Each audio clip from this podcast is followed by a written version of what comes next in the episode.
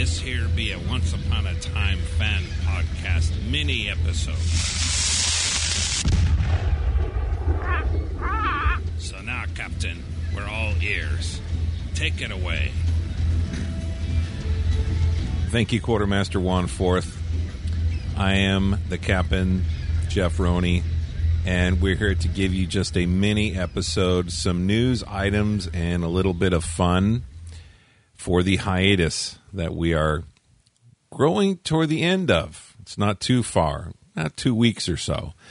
So this is minisode number six. This is an unofficial Once Upon a Time podcast dedicated to the hit ABC TV show Once Upon a Time. And this is the podcast number 205. The show notes and the links that we'll be talking about can be found at onceuponatimepodcast.com slash 205. And in this episode, we're going to be talking about Snow Sings. We're also going to be talking about the Once Upon a Time seas are now more dangerous. Also, Alice After the Dark. We're also going to be talking about Vancouver gets more of the force. That's a very interesting news item, actually. The next one is Once Upon a Time gets gooder. And we find that Wicked has a name. And lastly, 10 reasons it's good to be Neil. We're going to be going through that list in just a little bit. So let's dive in. Uh, Ginnifer Goodwin confirmed a while back on Twitter that she would be voicing and singing a character in Sofia the First on the Disney Junior channel. Disney Junior is for the little tykes that love Disney. And in the press release for Sofia the First, uh, Ginnifer will be voicing the character of the kitchen maid who aspires to be an inventor and making her appearance on April 4th. Uh, the vocal cast also includes How I Met Your Mother's Alyson Hannigan, Big Bang Theory's Melissa Rauch, uh, Isla Isla Fisher. Sorry if I mess up the name. Sean Astin, Oliver Platt, Tracey Ullman, Phylicia Rashad, and more. So we're going to have a link where you can check that out as well. And it would seem that a nemesis for Hook has been cast. Blackbeard has been cast. And the actor's name is Charles Mesure, formerly of the shows V and Desperate Housewives. So we've got a Wikipedia link about his uh, career and what he's been in, and a little bit about himself there. So, poor Hook. Besides all the other things going on, shadows and weird stuff, now he's got Blackbeard. So, this should be very interesting with all the things he has to do, trying to help Emma in New York. Now he's got more problems. So, uh, the next thing, this is a little once ish. Um, we don't normally talk about Once Upon a Time in Wonderland too much, but uh, Sophie Lowe stars in a movie called After the Dark as Petra. And it was uh, released in limited theatrical release on February 7th, 2014. Uh, the film's premise is at an international school in Jakarta. A philosophy teacher challenges his class of 20 graduating seniors to choose which 10 of them would take shelter underground and reboot the human race in the event of a nuclear apocalypse. I saw the trailer. It looked interesting. I don't know how it's going to play out as far as family friendly and, and all that kind of stuff. So make sure that you check it all out uh, before you look into it and uh, view it and that kind of a thing. But the premise from the trailer looked very interesting to me. And we move on as many of you know, the Lucasfilm special effects house has been uh, ILM Industrial Light and Magic. And ILM expands to a Vancouver location. There was an article in the Hollywood Reporter about uh, its ILM's new life under Disney. And it says in addition to its expansion into the UK, its Vancouver unit, led by supervising producer Randall Shore, is being is beginning to operate out of a new, larger facility in the city's Gastown section. and I believe that's where they filmed most of the New York scenes for Once Upon a Time. Uh, which uh, I'll continue, which Brennan said would allow that team to double from 100 to 200 employees. Vancouver, when we visited up there and had a chance to talk to the most awesome people, listener Ken, and he really kind of went in depth with us, and he said Vancouver is really a new Hollywood for a lot of different productions and even digital work, especially. And so it, it's no no wonder that ILM has expanded up to there. So we have a link to that article as well. Uh, Glinda the Good Witch has been cast as Sunny Mabrey, and uh, she has a couple of things. Sunny Mabrey uh, from uh, trivia from IMDb. She's named after her uncle Sunny. That's interesting.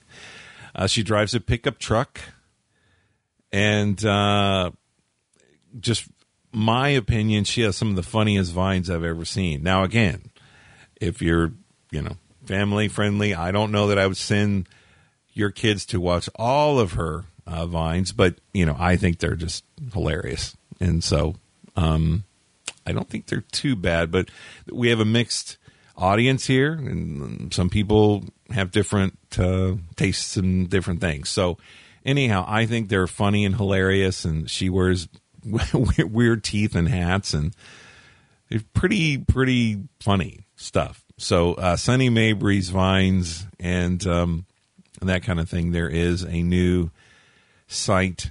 It's kind of like a YouTube for vines, and it's called Vinebox co and there's a link to all of her vines on one page which makes it a little a little easier to watch them.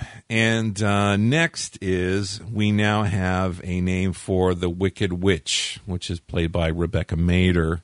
And it's not Elphaba, and it's not any of the other names that we've heard before. The name in once upon a time for the wicked witch is zelena and so there's a number of meanings, and I've already seen a lot on Twitter.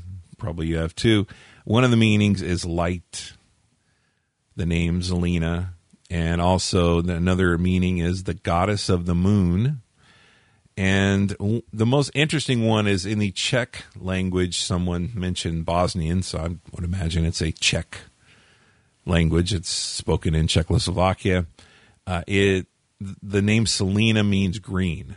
So there you go. That's uh, very much of a tie in because we know that um, some of the names have referred to color. So, uh, anyhow, Green, Zelena, Wicked Witch, here she comes. All right. And now, 10 reasons why it's good to be Neil. Number 10. You know the best pizza is in New York, but the second pizza is in the Kingdom of Damarian on the north shore of the Dragon Fields of Zorn. That's where the second best pizza is, but they don't deliver. Number 9. You didn't inherit your father's good looks. Number 8 no child support payments. Number seven, if you ever turn out to be evil, people will understand. Number six, your closing argument can always be, well, Angus made me do it. Number five, you're an expert at flying shadow air.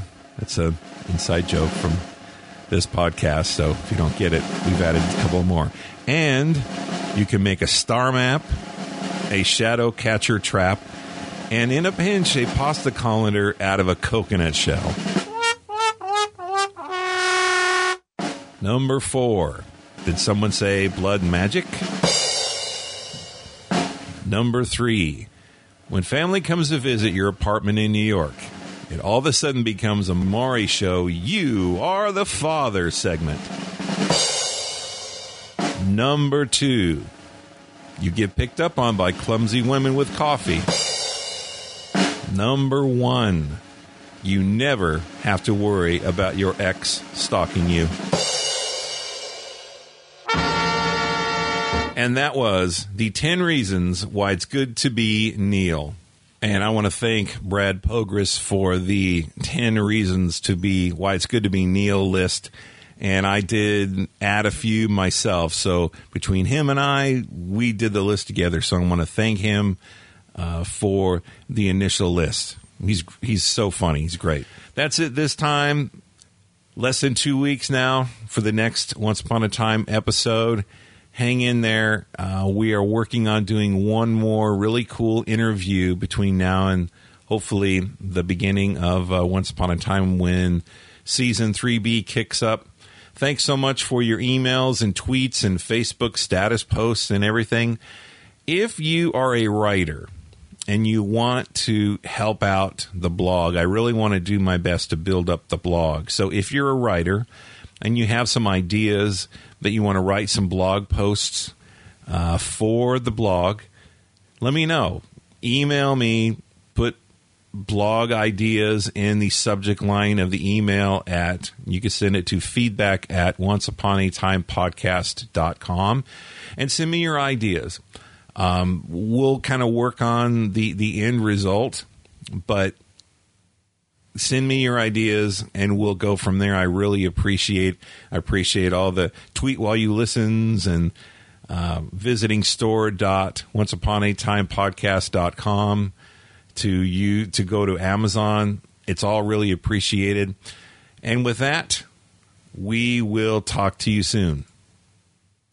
See you guys.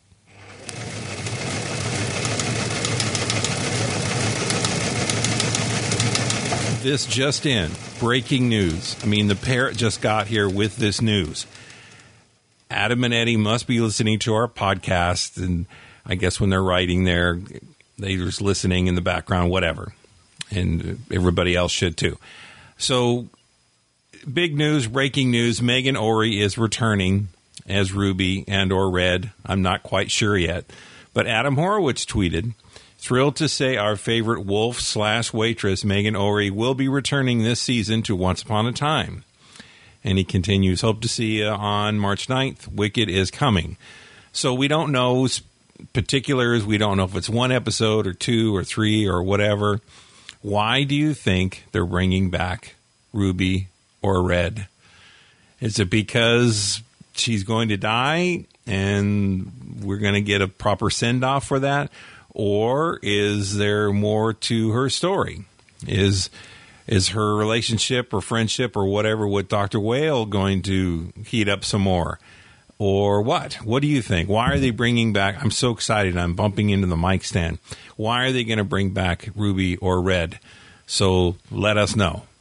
You can tweet or Facebook status or send an email or whatever. Thanks. So exciting. So exciting, though. Thank ye for joining us for our Once Upon a Time fan podcast mini episode. Our, before I forget, please check out our website at onceuponatimepodcast.com.